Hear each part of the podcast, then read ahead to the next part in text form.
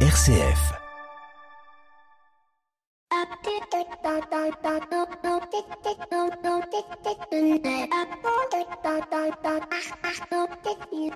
Bonjour à toutes et à tous. Encore quelques jours, quelques semaines, quelques mois et nos têtes blondes passeront du statut de lycéen à celui d'étudiant, un passage à vivre pour ces jeunes qui vont quitter le nid douillet du lycée, un passage de plus à faire dans la vie car notre vie est remplie de ces passages.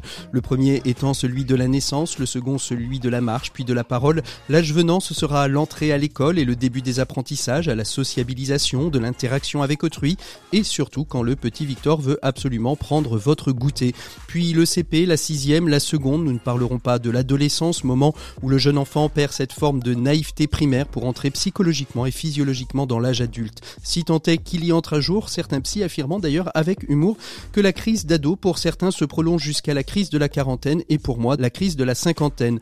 Les passages sont toujours des moments difficiles car c'est passé d'un état qui était sécurisant à un autre état que nous ne connaissons pas encore et qui nécessairement nous fait peur car inconnu.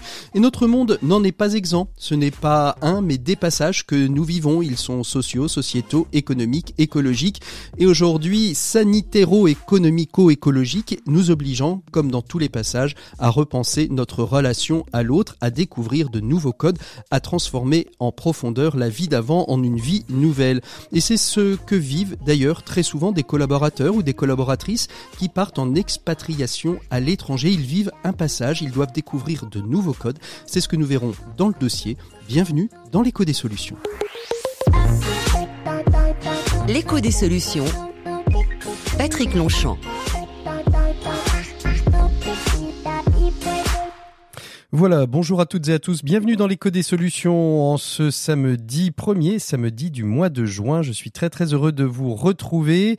Bientôt les vacances, hein, euh, c'est, c'est presque la fin de l'année, la fin de l'année, la fin de la saison euh, pour l'éco des solutions, la fin de l'année pour les scolaires. C'est déjà fini presque quasiment pour les étudiants, ils sont tous en stage, mais autant dire que c'est quasiment des vacances. Je vais pas me faire peut-être que des amis. En tout cas, nous, euh, on est très heureux de vous retrouver et c'est aussi pour certains la fin d'un temps passé en France ou d'un temps passé à l'étranger pour un départ, un départ pour retourner en France ou pour partir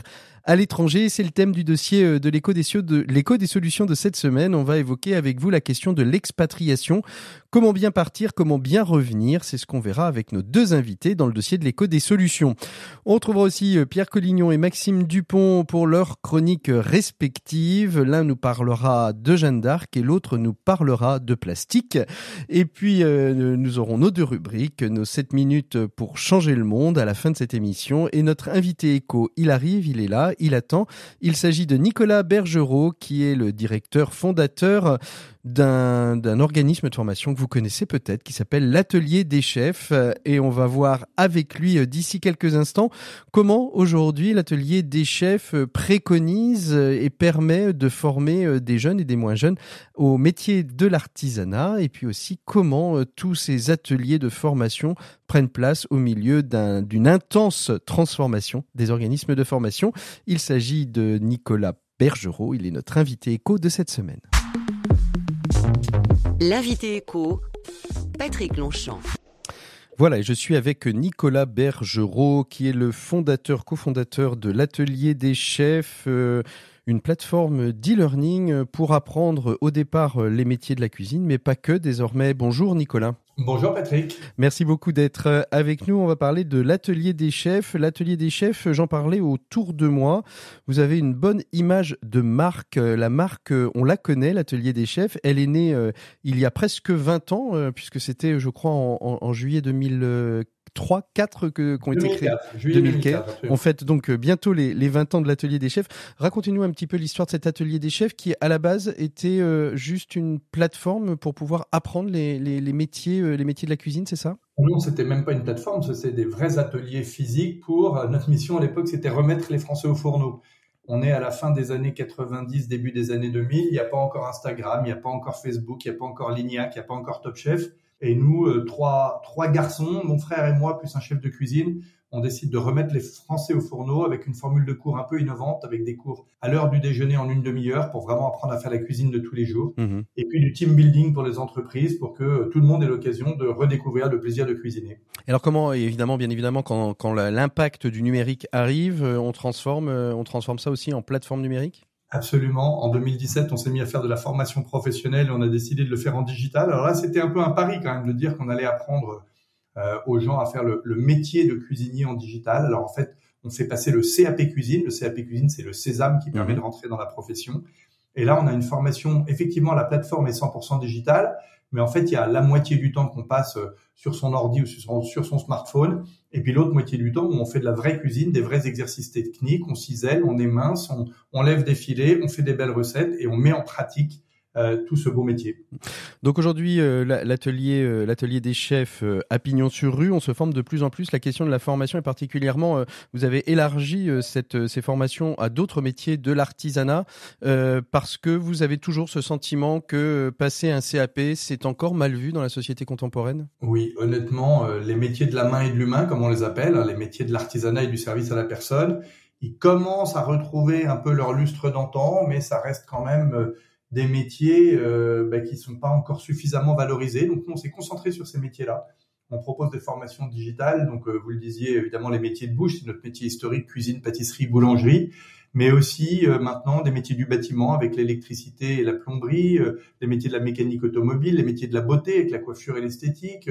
on a un CAP fleuriste, on a des CAP aussi petite enfance et assistant de vie aux familles. Bref, on essaye vraiment de mmh. dire, de revaloriser les métiers et de montrer combien, un, euh, il y a des potentiels de boulot, c'est que des métiers en tension, et deux, euh, que ce sont des métiers d'avenir. D'ailleurs, je crois que le président de la République n'arrête pas d'insister maintenant sur la réindustrialisation de la France et donc euh, ça passera par ces métiers de la main et de l'humain. La, la, la, formation évolue beaucoup euh, ces dernières années. Euh, Nicolas Bergerot, on l'a vu il y a quelques années, était né pour les centres de formation et par extension sur les, les CFA aujourd'hui. Des certifications, alors peut-être fallait-il faire le, le, ménage dans l'ensemble des, des, formations qui étaient prises en charge par l'État, puisque on le rappelle, hein, les, les, entreprises, chacune des, des entreprises sur la masse salariale contribue euh, à, un fonds formation euh, suivant les, branches et ces branches permettent de redistribuer à l'ensemble des, collaborateurs, des salariés, de ceux et celles qui ont envie de se former, de changer d'emploi, de, pouvoir retrouver euh, des financements. Ces formations donc sont financées pour une part par l'État. De nombreuses certifications sont venues. La dernière en date, c'était Calliope. On l'avait évoqué déjà dans l'écho des solutions. Pour vous, c'est plutôt une bonne chose cet encadrement. On a l'impression qu'il y a quand même un encadrement très très massif, peut-être trop massif Non, c'est une très bonne chose. Le monde de la formation, c'est un monde, en gros, le marché de la formation, c'est de l'ordre de 30 milliards d'euros. Donc évidemment, un marché de 30 milliards, ça intéresse beaucoup de gens.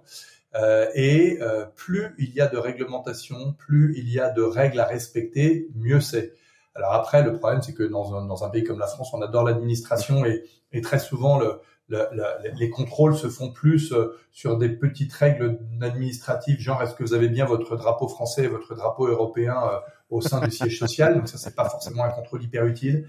Mais objectivement, quand on est euh, une boîte sérieuse comme l'est l'atelier des chefs, eh ben on, on, mm. accepte cette rigueur, on accepte cette réglementation parce qu'on sait aussi qu'elle permet de régulariser le marché et de faire en sorte qu'il n'y ait que des acteurs sérieux pour un sujet sérieux qui est la formation continue, la formation initiale, la formation en reconversion, la formation en apprentissage. C'est trop important pour être laissé à des margoulins. Mmh.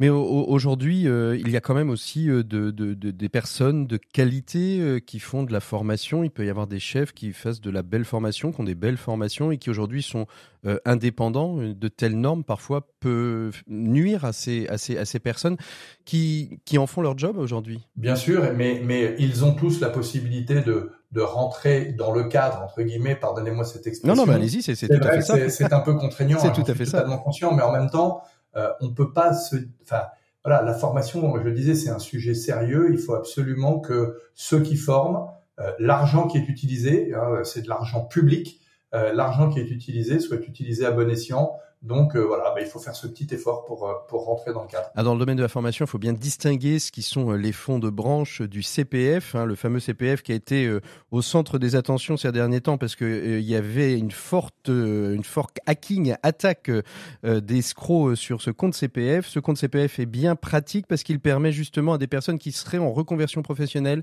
ou qui souhaiteraient éventuellement retrouver le goût d'un autre métier ou de, de pouvoir performer ailleurs euh, de, pouvoir le faire. Et aujourd'hui, on a vu passer il y a quelque temps euh, une, proposition de loi euh, qui, qui voudrait que ce CPF ne, puisse plus financer la totalité de la formation, mais qu'il y ait une sorte de reste à charge à, hauteur de 30%, a-t-on dit.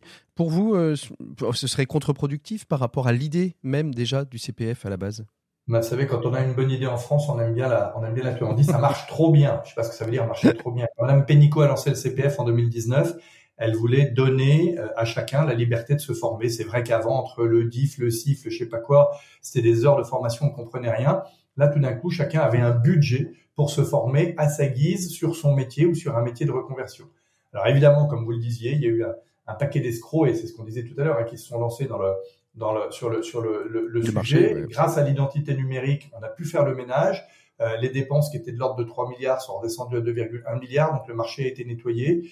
Et en revanche, l'argument de dire on va mettre un reste à charge parce que sinon les gens ne sont pas motivés, c'est pas vrai du tout. Nous on mm. voit, euh, on a des gens qui payent leur formation avec leur CPF, d'autres qui payent avec leur carte bleue, et objectivement, euh, ceux qui payent avec leur carte bleue n'avancent pas plus vite que ceux qui payent avec leur CPF. Donc laissons les gens se former sur le métier qu'ils aiment, qu'ils veulent exercer, et laissons cette liberté. Ne tuons pas un mécanisme qui a prouvé qu'il fonctionnait de même que euh, la réforme de l'apprentissage qu'il a revalorisé rend ce secteur euh, beaucoup plus attractif.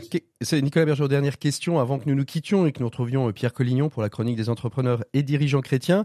Pour vous, quels sont les leviers qui sont encore actionnés dans le domaine de la formation? Il faut aller encore plus loin ou est-ce que, comme le dirait le président de la République pour les questions environnementales, il faut faire une pause?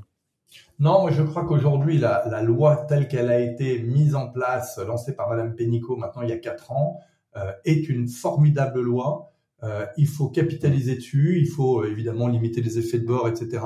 Mais je pense qu'aujourd'hui, que ce soit pour revaloriser l'apprentissage, enfin, il y a quatre ans, être apprenti, c'était un loser, c'était être un loser. Mm. Aujourd'hui, être apprenti, c'est valorisé par, par beaucoup. Donc, c'est un progrès formidable. On regardait l'Allemagne et la Suisse depuis 30 ans en disant quand, quand ce sera nous, quand ce sera nous. Bon, mm. ça y est, c'est nous. Donc, laissons, laissons le, le, le, temps faire son œuvre pour s'assurer que tout se passe bien mais à ce stade, je pense que pour la formation continue en reconversion et pour la formation initiale, on a les meilleurs outils qui soient. Allez, l'atelier des chefs pour ceux et celles qui ont envie de faire un peu de cuisine, pour celles et ceux qui ont envie de se former à la cuisine, pour ceux et celles qui veulent faire du team building. En fait, vous avez toutes les propositions, Nicolas Bergerot. Absolument, de la cuisine loisir, de la cuisine professionnelle, et puis tous les autres métiers de la main et de la main. Euh, Exactement. De la main et de l'humain. Exactement. De l'artisanat et du service à la personne qu'on va s'attacher à, à vraiment revaloriser dans les cinq ans qui viennent. Et puis je ne peux m'empêcher de penser à mes amis de l'outil en main. Merci beaucoup euh, Nicolas Bergerot.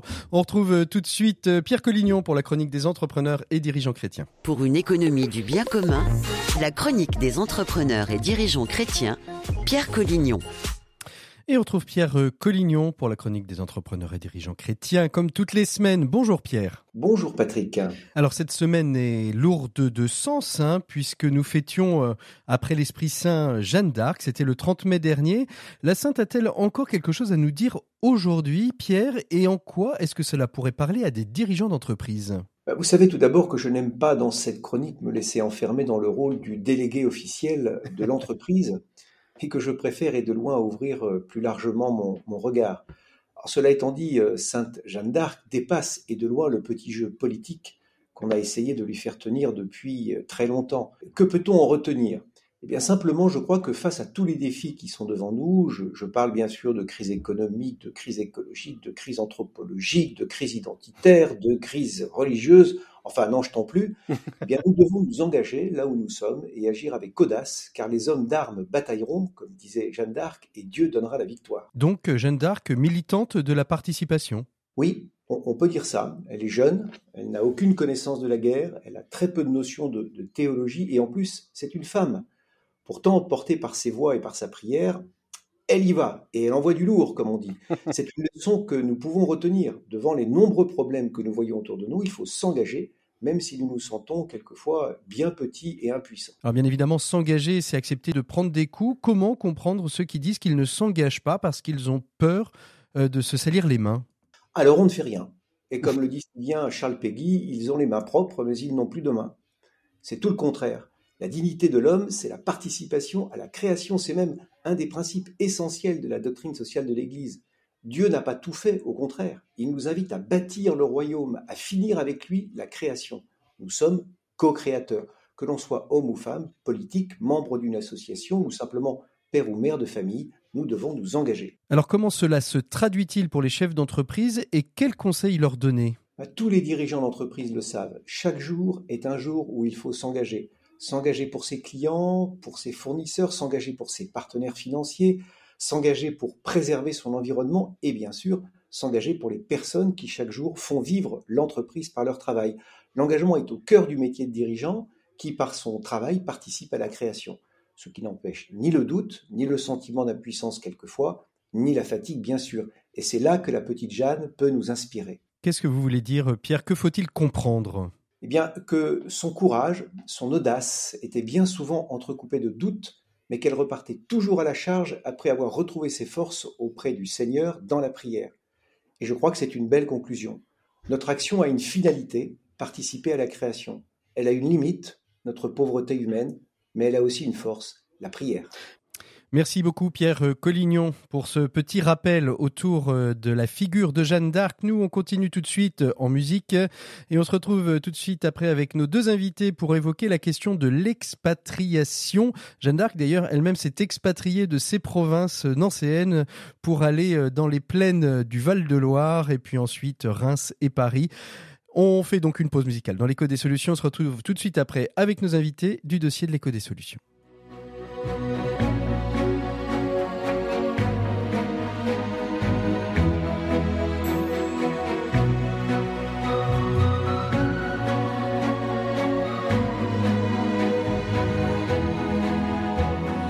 Jeanne, enfin je vais vous dire combien je soupire.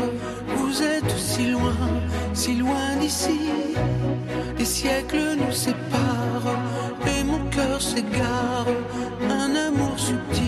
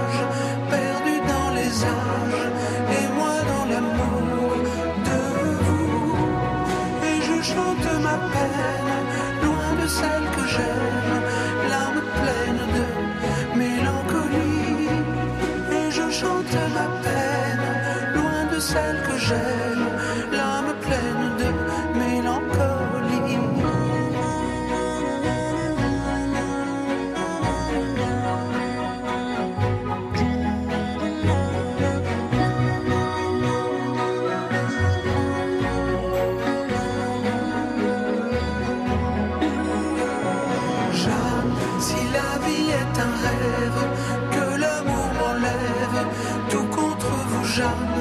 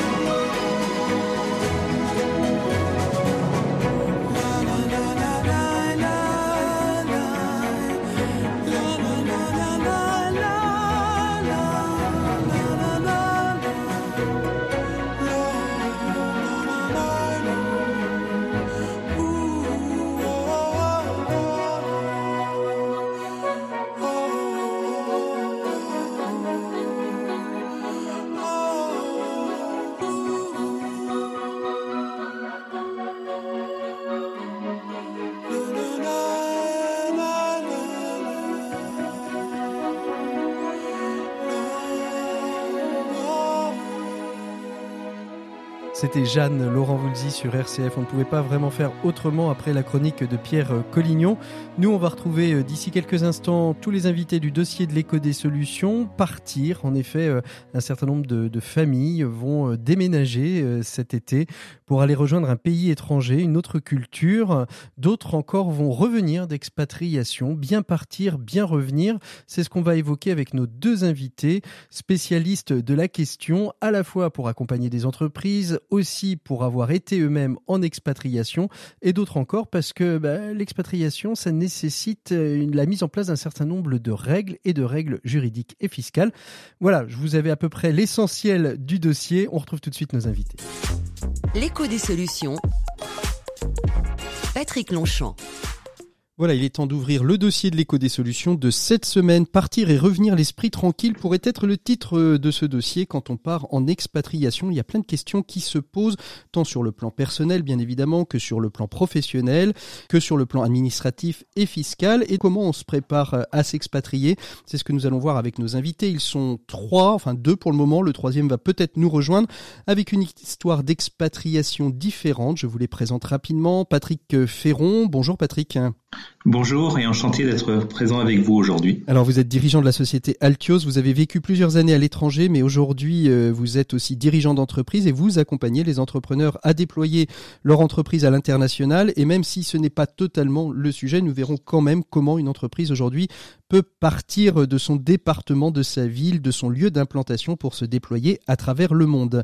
Charles André, vous, vous êtes avocat associé euh, chez EY, le cabinet spécialisé dans l'accompagnement des entreprises dans l'ensemble euh, de leurs activités juridiques. Bonjour euh, Charles André.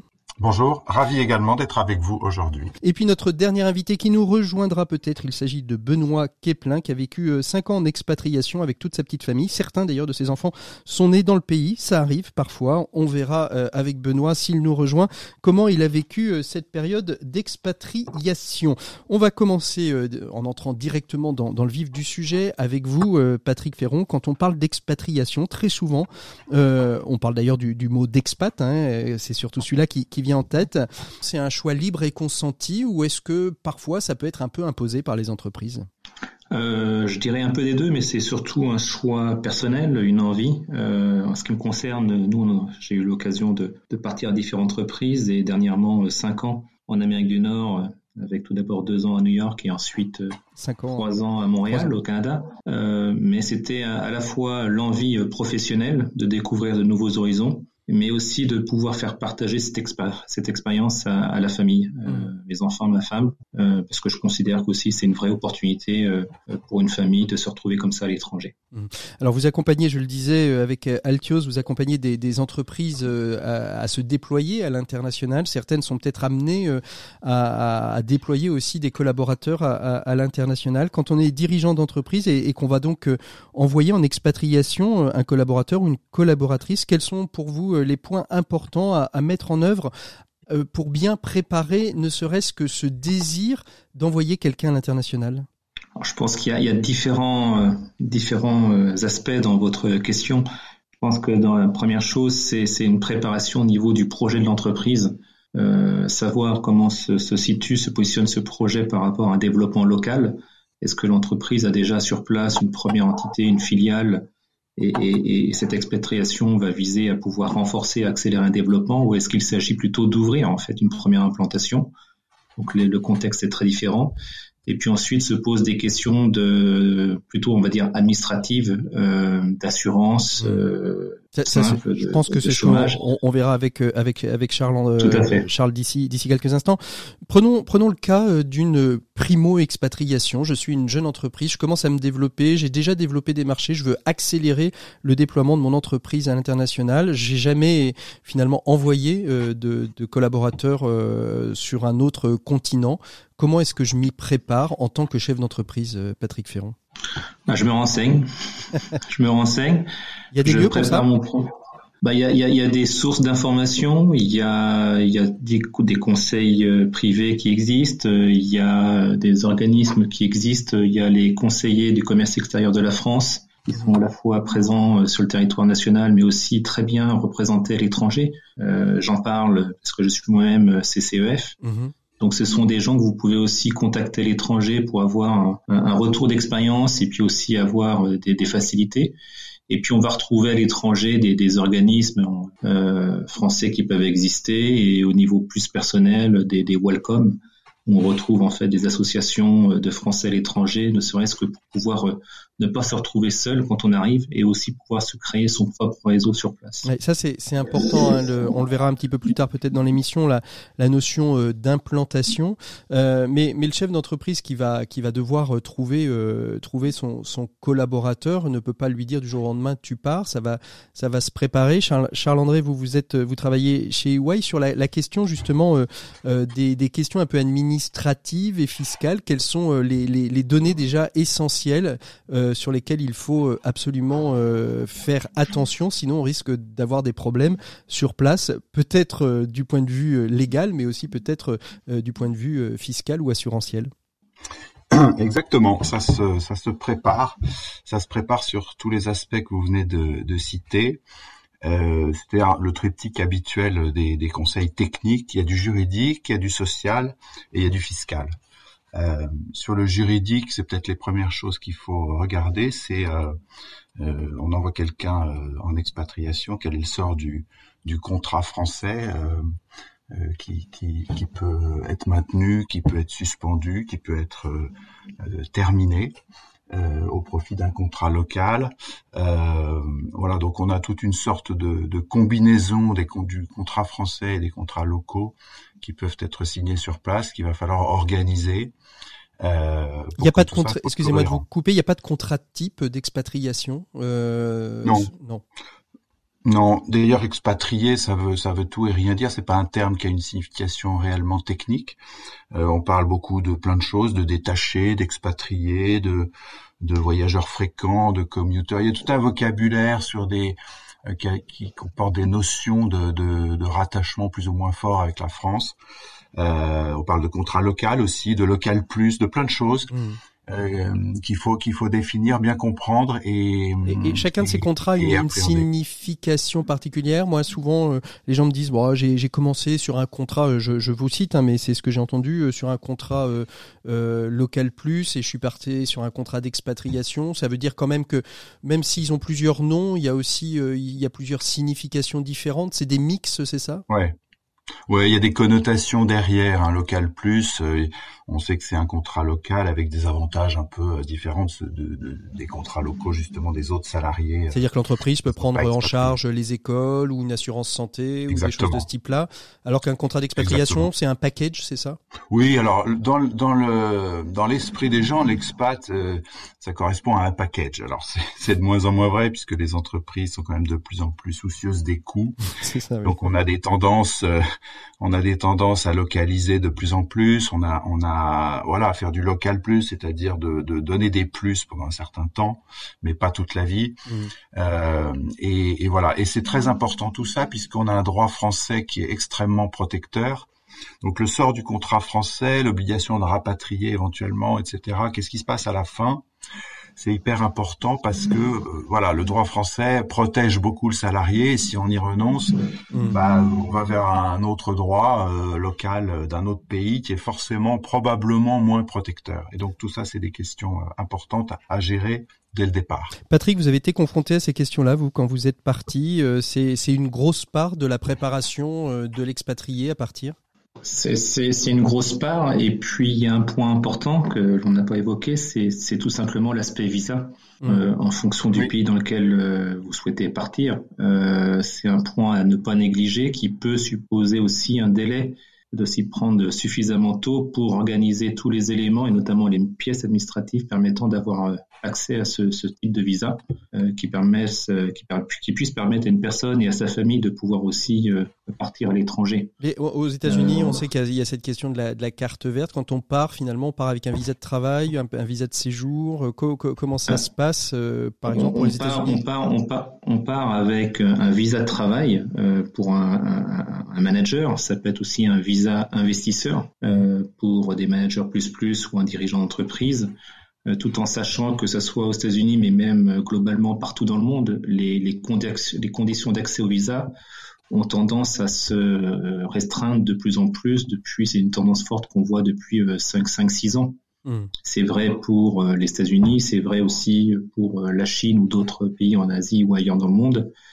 les, les, États ont tendance à plutôt privilégier l'emploi local Bien sûr. que à vouloir permettre l'accès à des, des, des, des, des salariés étrangers. Mhm. Et aux États-Unis, vous avez tout simplement un visa investisseur qui est le visa E2, qui était euh, préalablement euh, valable pour 5 ans et qui depuis 2 euh, ans maintenant est passé à 2 ans. Donc c'est un visa que vous renouvelez tous les 2 ans, tous les deux ans sans être certain d'avoir une réponse positive à chaque fois. Donc ça peut mettre, ça peut mettre fin à l'expatriation quasiment du jour au lendemain tous les 2 ans, c'est ça? Complètement, complètement. Après, vous avez Charles, Charles André. Allez-y. Pardon, pardon, excusez-moi. Non, mais je vous en prie. Euh, non, non, j'allais surenchérir en disant. Mais surenchérissez, surenchérissez. Comme disait Patrick, c'est le premier, euh, la première chose à regarder, c'est avoir le droit de travailler euh, localement. Euh, et on voit d'ailleurs souvent un peu les entreprises euh, bricoler entre guillemets avec des visas touristes euh, sous couvert d'eux en attendant, etc. Et puis ça se prolonge et puis finalement on n'est pas en règle mmh. et ça peut être assez gênant parce que souvent le l'immigration le, est, est, un droit qui finit par du pénal si on n'a pas le droit de travailler. Du pénal pour le chef d'entreprise, qui peut être un peu gênant. Alors comment ça se passe sur le plan sur le plan fiscal? Je suppose que chaque pays a sa fiscalité. Quand on est expatrié, on, on est sur la la fiscalité du pays On est sur la fiscalité du pays d'origine? Un peu des deux, euh, mon général. Euh, non, globalement, on va quand même être euh, traité à la sauce locale, c'est-à-dire on va plutôt être résident localement. Si on y part avec sa famille et qu'on y est pour trois ou cinq ans, on va être résident localement, en principe.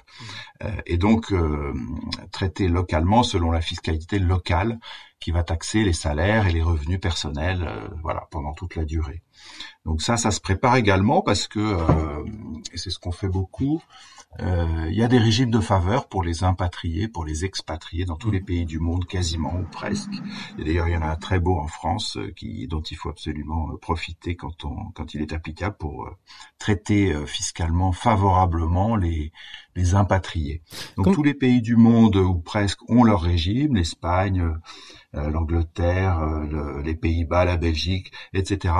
Tout le monde euh, cherche à attirer les talents et, et, et voilà, et présente offre un régime dont il faut absolument chercher à bénéficier parce qu'il est souvent très avantageux. Autre élément, la, la retraite, Charles-André, comment, comment ça se passe? Parce que si on est expatrié, on a un contrat, alors on a une fiscalité qui est locale, mais le, le salaire, il, est, il reste dans le pays d'origine, on est obligé de prendre des, des retraites complémentaires le temps de l'expatriation, comment ça se passe? Oui, alors ça, vous avez raison, c'est le troisième sujet dont il faut absolument se préoccuper. Après le juridique et le fiscal, il reste le social. Et donc là, on parle de, de la santé d'une part, de, du chômage, et, puis, euh, comme vous dites, de la retraite, de la retraite de base, la retraite complémentaire, enfin tous les, toutes les composantes de la retraite. Et là, euh, c'est une vraie question, notamment la dernière, la retraite, hyper important, sachant qu'à chaque fois qu'on part de la France vers un autre pays, on a le choix de cotiser, de, soit de continuer à cotiser en France, ou au contraire peut-être de basculer dans un autre régime par nature très différent, puisqu'on sera souvent sur de la retraite euh, par capitalisation, par mmh opposition à la retraite française de répartition. Donc euh, là, il y a des grands sujets presque philosophiques de savoir ce qu'on préfère, parce qu'on n'est plus vraiment obligé de cotiser au régime français. Euh, mais Agir Carco, bah, c'est quand même sympa, il y a quand même des choses un peu garanties. Euh, voilà, donc c'est vraiment des grandes questions. Il y a une option il y a des enjeux très très forts pour les entreprises en termes de coûts mhm. et pour le salarié en lui-même en termes de, de points retraite et de, et de prestations. Mhm. Donc, une, une, véritable attention à, à, porter à ça. Et puis il y a aussi euh, il y a aussi des, des documents qu'il faut internationaliser. Je pense au permis de conduire. Patrick, vous avez été obligé de repasser un permis de conduire quand vous êtes arrivé aux États-Unis ou vous avez eu un permis international? Comment ça s'est passé? Non non le, le, le, permis international ne, ne, marche pas ou si ce n'est peut-être le temps de vacances. Ça. Donc en effet j'ai repassé euh, mon code et, la conduite euh, aux États-Unis. Et, quand je suis arrivé euh, au Canada, j'ai remis mon permis américain pour avoir un permis euh, canadien. Donc là, il y, a, quand même des, législations un peu communes entre les, entre les deux pays. Vous avez été obligé de repasser le permis canadien. Oui, oui. Enfin non, c'était un échange avec. Il y avait une reconnaissance là. Sur le Canada est beaucoup plus facile de manière globale. C'est beaucoup plus simple à différents niveaux, ne serait-ce qu'en termes de visa pour le Québec, par rapport aussi au souhait de vouloir attirer davantage de personnes francophones pour maintenir la langue. Donc, je dirais le, le Québec, le Canada est un peu une exception dans, dans le monde actuel par rapport à certaines contraintes vous avez beaucoup plus de facilité. Puis particulièrement si les États-Unis. et puis si vous êtes français, que vous allez euh, en, pays francophone euh, du, au Québec, euh, vous êtes aussi plus que les bienvenus parce que je crois que le, Québec a aussi une volonté d'importer un peu de langue française dans, dans, dans, ces États. Bah, à la fois par rapport à la loi 101 qu'ils appellent pour le maintien du niveau de français, ils sont à la recherche de, de, de personnes francophones, donc c'est de France mais de tous les pays francophones. Et puis vous avez aussi au Canada et au Québec une forte pénurie de main-d'œuvre. Euh, donc euh, ils sont vraiment à la recherche de, de, de collaborateurs étrangers. Et, et, moi, mon visa euh, au Canada, je l'ai fait moi-même en deux mois. Mmh, ça. En deux mois, vous créez, vous créez votre entreprise, vous créez votre compte bancaire et à partir de cela, vous pouvez faire une demande de visa investisseur euh, qui nous a permis de nous installer sur place avec la famille. Alors justement, euh, vous parlez de la famille. Comment est-ce qu'on prépare euh, la, la, famille? On décide de s'expatrier? Alors bon, vous, vous étiez dirigeant d'entreprise. J'ai envie de dire, vous avez eu une volonté d'implanter votre entreprise ou du moins d'aller diriger votre entreprise en, en, Amérique du Nord. mais comment est-ce qu'on se prépare avec la famille à, à, partir? Parce qu'il faut, c'est pas juste la volonté du dirigeant qui, qui, qui, qui prédomine, Patrick. C'est un projet professionnel qui devient aussi un projet, euh, à un moment donné, qui devient un projet familial. Mmh. Donc on en a parlé en, ensemble, en interne, savoir si ça les intéressait. Et, et, et, la réponse était oui. Donc à partir de là, c'est quand même beaucoup plus simple. Après, pour les enfants, on parlait avec Charles André, il y a, a l'école. Donc il y a aussi différents niveaux, on va dire, d'expatriation. Nous, on était plutôt une PME, donc on est parti avec des moyens qui ne sont pas forcément les moyens de, de des gros groupes, euh, bien importantes. Sûr. Et j'ai trois enfants et donc euh, on les a mis directement dans un système scolaire 100% américain. Alors comment on choisit justement un système scolaire euh, Comment comment on arrive Parce que il y a, deux choses à prendre en compte. Il y a, j'ai envie de dire, le quotidien et arriver dans un pays qu'on, avec une culture qu'on ne connaît pas, le quotidien, bah, il faut savoir euh, euh, choisir la, bonne école, la bonne université, le bon quartier. voilà, ça c'est, les premières choses. Et puis on verra après peut-être dans un deuxième temps comment on, on s'acculture finalement à la culture d'un pays. Dans un premier temps, comment quand on arrive, on est certain de poser les bons choix en termes, j'ai envie de dire, de, de quartier d'école, euh, de, de, choix de lieu de vie il y a différentes choses. Déjà, euh, en prenant contact avec des personnes, des Français déjà installés localement, qui peuvent vous renseigner, euh, vous dire quoi faire, comment le faire, où aller, où ne pas aller, dans quelle école. et ensuite, moi, j'avais la chance d'aller régulièrement aux États-Unis de par mes activités, donc j'y allais tous les deux mois. Mmh. Et à chaque fois, je profitais de chacun de mes déplacements pour justement me donner un peu de temps pour faire des recherches, analyser et c'est un, un, projet qui, au préalable, demande neuf mois de préparation. Mmh. Mais les choses se font très bien. Donc l'école, c'était en échangeant avec les, les, Français installés localement, avec d'autres réseaux. Euh, ensuite, j'ai rencontré les écoles et, et, on a acté les écoles. Et je voulais dire, c'est vrai que pour les enfants, c'est un peu rude parce que nous, on habite euh, sur Nantes. On était à l'époque en campagne et ils sortaient d'une petite école de campagne pour aller directement sur New York, 100% euh, américain. Donc, ils ont beaucoup pleuré euh, les premiers jours, les premières semaines, mais il y a, y, a, y a, un choc. Il y a zéro regret. il y a zéro regret parce qu'après deux trois mois, ils étaient complètement bilingues.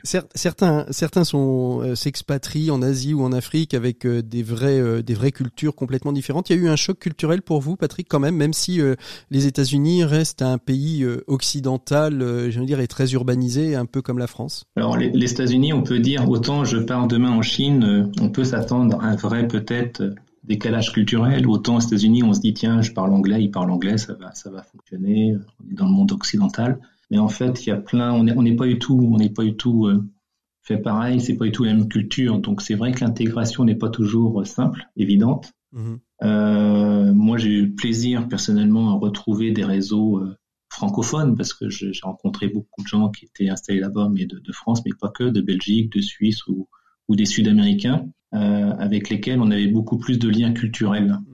Euh, les enfants, ça n'a pas été très simple à l'école parce qu'ils étaient un peu isolés, il n'y avait pas beaucoup d'efforts. Euh, et c'est vraiment euh, à nous de faire les efforts pour pouvoir s'intégrer localement. C'est ça, l'effort est à faire localement.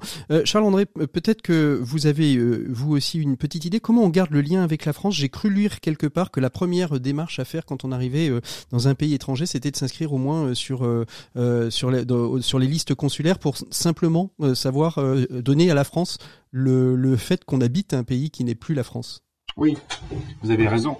Et puis il y a, y a, une autre administration qu'il faut prévenir euh, de manière obligatoire, c'est l'administration fiscale. Oui, mais ça, on leur fait confiance, mais ils vous retrouvent vite, non? Oui, euh, mais encore faut-il qu'ils sachent que vous êtes à l'étranger, donc il faut juste leur dire, euh, dans la déclaration de revenus par exemple, en mettant une adresse étrangère au 1er mhm. janvier 21 par exemple, euh, et il faut prévenir ces banques également pour qu'ils vous transforment entre guillemets en non-résidents et qu'ils ne vous sortent pas des éléments imposables euh, en France, euh, mhm. voilà, qui vous comptabilisent comme tel en fait dans leur euh, dans leur base et que parce que vous êtes, comme on le disait tout à l'heure, quand vous êtes, vos produits bancaires sont taxables localement là où vous êtes résident mhm. et non plus en France. Donc il faut effectivement prévenir un certain nombre d'organismes, les organismes sociaux également, faut que tout le monde soit au courant que vous êtes euh, entre guillemets parti. Patrick Ferron, le, le lien avec l'ambassade, on dit souvent que le, lien de l'ambassade, enfin l'ambassade c'est le pays, euh, c'est la représentation du pays en France. Alors dans un pays comme les États-Unis, euh, il y a, je pense, un certain nombre de consuls qui font office de, de, délégation, mais ce lien avec le monde diplomatique français, il est, il est important dans une expatriation ou c'est quelque chose qui est là un peu comme une administration qu'on va utiliser quand on a besoin? Je, je pense que c'est important qu'il y ait ces, consulats euh, quand on n'est pas directement sur le site, euh, la ville d'implantation de l'ambassade. Ça, ça mène du lien pour des, aspects administratifs comme le, soulignait Charles-André. Euh, c'est également utile pour refaire ses papiers lorsqu'il y en a besoin. bien évidemment quand on est ou quand voilà. Après, c'est pas forcément des organismes que l'on que l'on que l'on va côtoyer. C'est plutôt d'autres organismes que, que pourrait être l'Alliance française ou d'autres associations où là, on va, on va retrouver plus du culturel, de l'associatif. Hmm. Il y a, il y a des. sont très utiles. Hmm. Euh, on, on, arrive un peu au terme de cet échange. J'avais plein d'autres questions à vous poser, mais on, on, va. Je vais vous poser peut-être une dernière. Comment on se prépare, Patrick, à bien revenir? Et puis peut-être aussi après, Charles, vous pourrez nous, nous, nous, en dire quelques mots. Comment on se prépare à bien revenir? Parce que partir, c'est bien, mais revenir après 4-5 ans, euh, il faut aussi pouvoir le faire et ça se prépare aussi un retour. Alors, je pense que on se prépare pas forcément aussi bien au retour qu'on s'est bien qu'on s'est préparé l'aller à partir. Et, malheureusement, on a tendance à croire que le retour va toujours plutôt bien se passer parce qu'on revient chez soi dans un pays que l'on connaît bien. Euh, mais ça prend du temps et ça prend toujours un peu plus de temps. Moi, il m'a bien fallu, on va dire, 12 mois. Ah oui, pour atterrir euh, Pour trouver, pour trouver mes marques.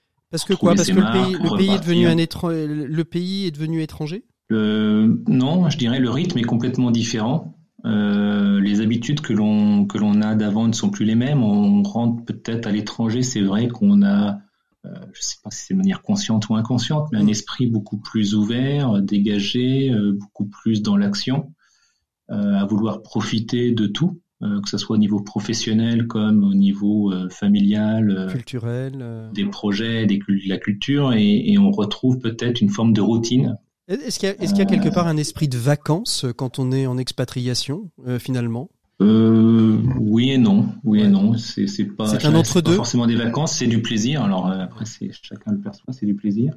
Mais c'est vrai que j'ai des souvenirs d'émerveillement euh, quand j'étais à l'étranger que j'ai du mal à retrouver en France. Mmh. Charles, Alors que j'adore, j'adore, j'adore notre pays. Charles, très très rapidement, euh, quelles sont les choses à, à, prendre en compte quand on veut revenir en France ou quand on va revenir en France? Euh, On l'a vu pour partir, il y a un certain nombre de choses à préparer. Pour le retour, il y a aussi des choses qu'il faut prendre en compte? Oui.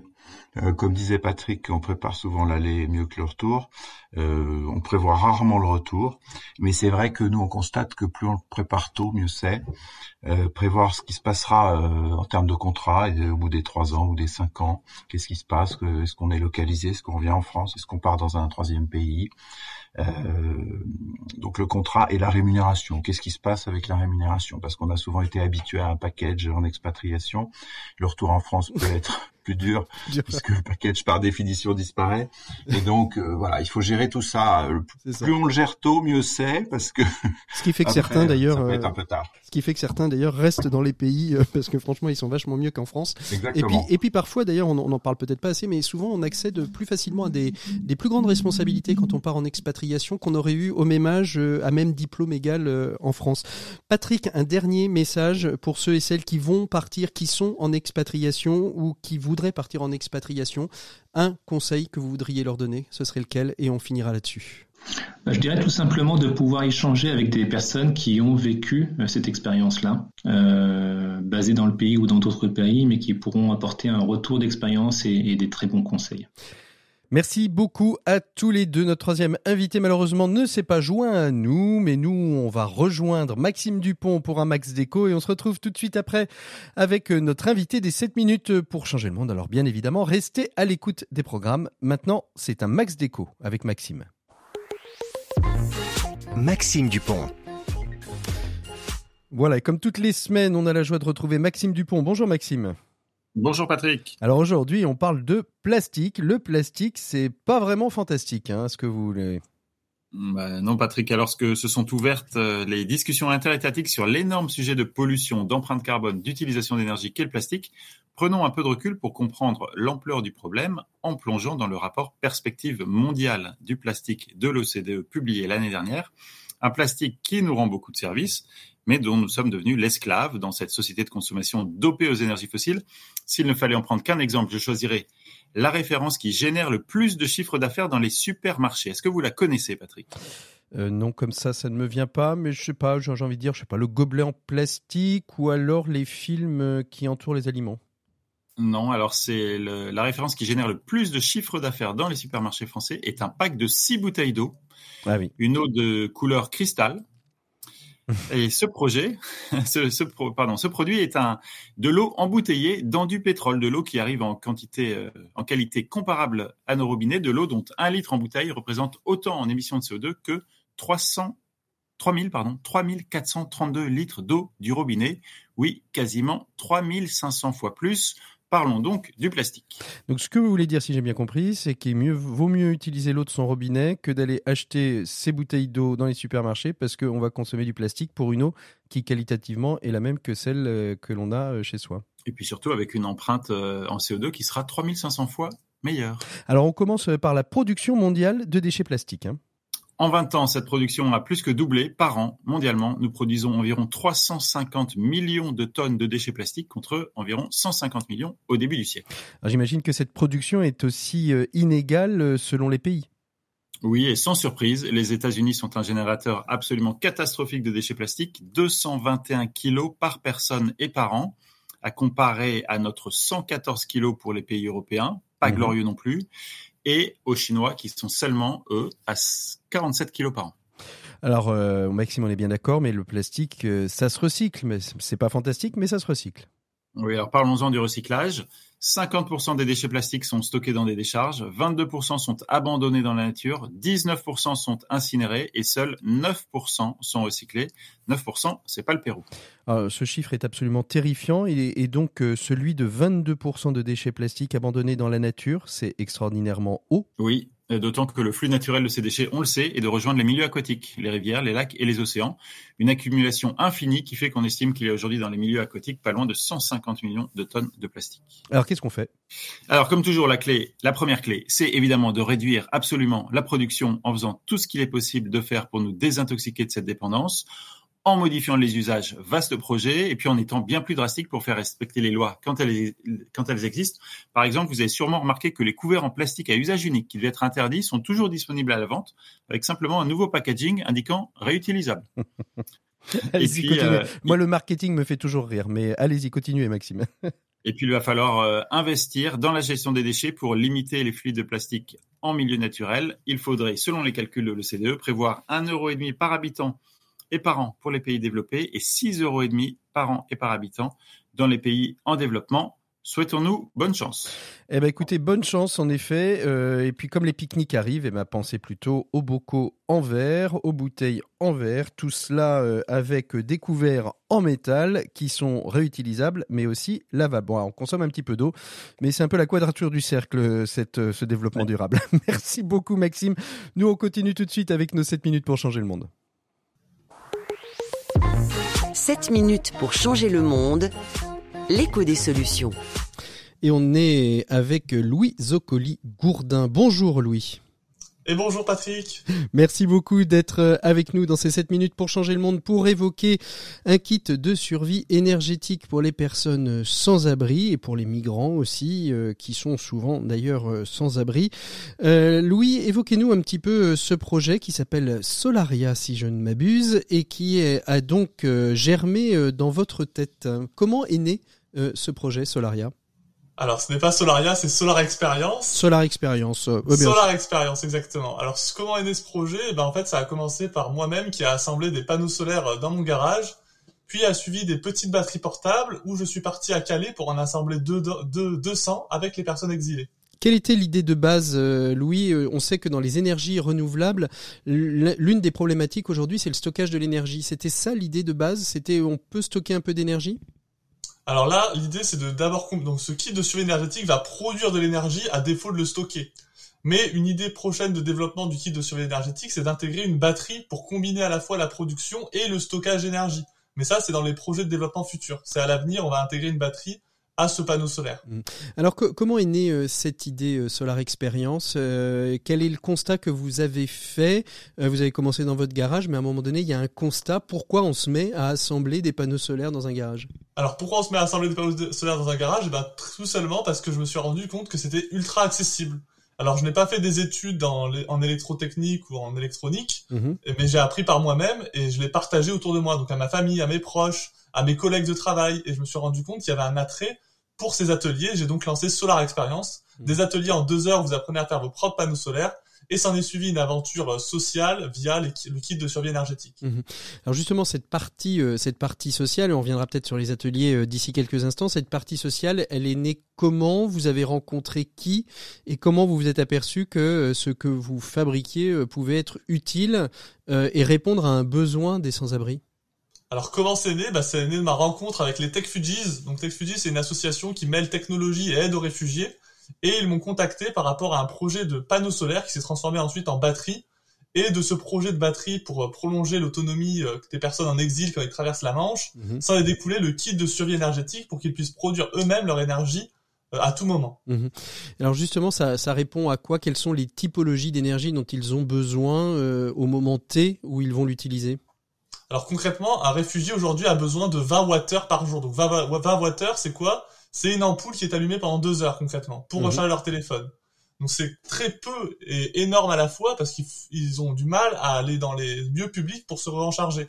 Mhm. L'idée, l'idée, c'est uniquement les, les, téléphones portables ou c'est d'autres objets du quotidien qui peuvent être utilisés avec euh, Solar Experience? Alors avec Solar Experience, le kit de survie énergétique, on peut non seulement recharger les téléphones portables, mais aussi les batteries portables, les, les euh, enceintes connectées, les écouteurs, tout, tout ce qui se branche en USB 5 volts, vous pouvez le brancher. Et aujourd'hui, euh, vous, vous, vous, partez euh, par quel, par quel biais pour toucher les personnes? Je suppose que vous n'y allez pas en direct. TechFugees, c'est ceux qui ont amorcé l'idée. Mais aujourd'hui, vous, vous travaillez avec différentes, avec différentes ONG alors oui, effectivement, aujourd'hui, je travaille avec la Croix-Rouge qui va donc commander 100 kits pour les, pour les réfugiés et les sans-abri qui seront distribués dans leurs vesti-boutiques. Donc c'est des boutiques solidaires où si vous avez les moyens, eh bien vous payez le prix fort et si vous êtes euh, plus démunis, eh bien la boutique euh, vous fait don euh, de ces objets. Mhm. Et donc là on peut on peut trouver les Solar Experience kit kit de survie. On parlait des, des ateliers. L'idée c'était aussi donc d'initier on va dire la jeune génération ou toute personne intéressée à la question du panneau solaire, c'est ça? C'est ça, l'idée c'est que tout le monde saisisse la question, comprenne ce que c'est un watt, comprenne combien consomme un chauffage, combien use une lumière, et se l'approprie pour faire des choix raisonnés euh, au quotidien. Mhm. Donc baisser la température chez soi, utiliser euh, de manière plus intelligente l'énergie qui nous est précieuse. Mhm. Comment se passe un atelier? C'est un atelier qui dure deux heures, vous disiez. Qu'est-ce qui va se passer durant ces, deux heures? Ah bah, concrètement, dans ces deux heures, d'abord, il y a un petit peu de théorie où on revoit les bases de l'électricité pour comprendre ce que l'on fait, pas juste faire un panneau solaire, mais vraiment intégrer toutes les notions autour euh, de ce panneau et, et de cette technologie. Donc un peu de comment c'est fait, où c'est fait, avec quoi c'est fait, comment c'est recyclé, parce qu'aujourd'hui très peu de gens le savent, mais les panneaux solaires sont recyclables à 95%. Mmh. Pourtant, euh, j'entendais dire que, alors il reste toujours 5% de, de, non recyclables. J'entendais justement que c'était une, une, grosse problématique aujourd'hui des panneaux solaires. Euh, c'était euh, justement le, le, le fait qu'ils ne soient pas recyclables. Alors, ce qui n'est pas recyclable, c'est la partie plastique euh, à l'arrière du panneau solaire, ce qu'on appelle la backsheet, mmh. qui est faite en plastique. Donc concrètement, c'est juste du plastique qui que l'on pourrait valoriser, mais qui n'est pas encore avec les technologies actuelles mmh. valorisé. Mais dans le temps, ça va arriver. Ah, est-ce qu'on fait, est qu'on fait une différenciation d'ailleurs justement, euh, parce que moi je me suis fait taper sur les doigts, donc je suppose que tous nos auditeurs ne le savent pas, une différence entre un panneau solaire et un panneau photovoltaïque? Alors oui, alors panneau solaire, en fait panneau solaire, ça peut être soit quand on parle de panneau solaire, il peut y avoir soit panneau solaire photovoltaïque qui est électrique, mmh. soit panneau solaire thermique qui est du coup pour le chauffage. Mmh. Voilà, donc la nuance entre les deux, photovoltaïque électrique, thermique, chauffage.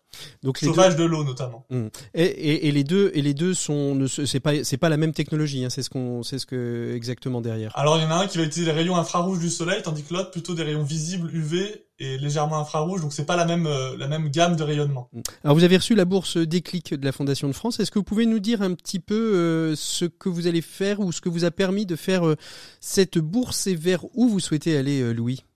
Donc cette bourse de 6000 euros, concrètement, elle m'a permis de financer le premier achat de kits de survie énergétique, donc j'ai pu m'en fournir 400, et qui vont me permettre de lancer le crowdfunding en d'ici février pour euh, pour euh, pouvoir se le procurer au grand public, donc les randonneurs, les baroudeurs, les voyageurs, tous ceux qui ont un besoin d'autonomie en énergie pourront se le procurer. Donc là, ce sera plus un kit de survie uniquement à destination euh, des migrants et des, euh, des sans-abri, mais bien un kit de survie euh, généralisé pour l'ensemble de ceux et de celles qui aiment aller se promener au grand air, dans les cimes des montagnes et dans les jungles d'Amérique du Sud. Exactement. Donc ça, c'est la cible première, ce que vous avez décrit, mais c'est aussi la cible, ça peut être euh, ça peut être n'importe qui, car le kit fait économiser environ 20 euros par an si on l'utilise de manière régulière. Mmh. Comment comment on économise ces 20 euros? 20 euros par rapport à quoi, euh, Louis? 20 euros par rapport à la charge classique de ces appareils. Il faut savoir que les chargeurs qu'on utilise de manière classique ont un rendement très faible de 75%, c'est-à-dire que 25% de l'énergie est perdue lors de la charge d'un appareil électronique en moyenne, ça dépend bien sûr de votre chargeur et de la qualité de votre chargeur, mais en moyenne c'est 25%. Mhm. Et en fait, euh, par rapport à toute l'énergie dans nos petits équipements, ça représente quand même 20 euros par an. Mhm. Et moi, je vous propose bah, de, sur, de, de survenir aux besoins de ces 20 euros par an par le kit de survie énergétique. Merci beaucoup Louis et on se donne rendez-vous donc au mois de février hein, pour euh, cette, euh, cette campagne de crowdfunding pour justement euh, vous permettre de continuer à développer ces kits de survie énergétique. Nous on, on, se retrouve la semaine prochaine dans l'écho des solutions pour une nouvelle émission. D'ici là portez-vous toutes et tous très très bien. Vous pouvez nous retrouver sur rcf.fr si vous voulez réécouter l'émission ou sur les plateformes de podcast dédiées à l'heure que vous voulez, quand vous voulez, où que vous soyez. Et et pour cela, d'ailleurs, prenez un kit de survie euh, énergétique, car ça vous évitera d'arrêter l'émission en plein milieu. Merci encore Louis. Bon week-end à toutes et à tous. À la semaine prochaine. Au revoir.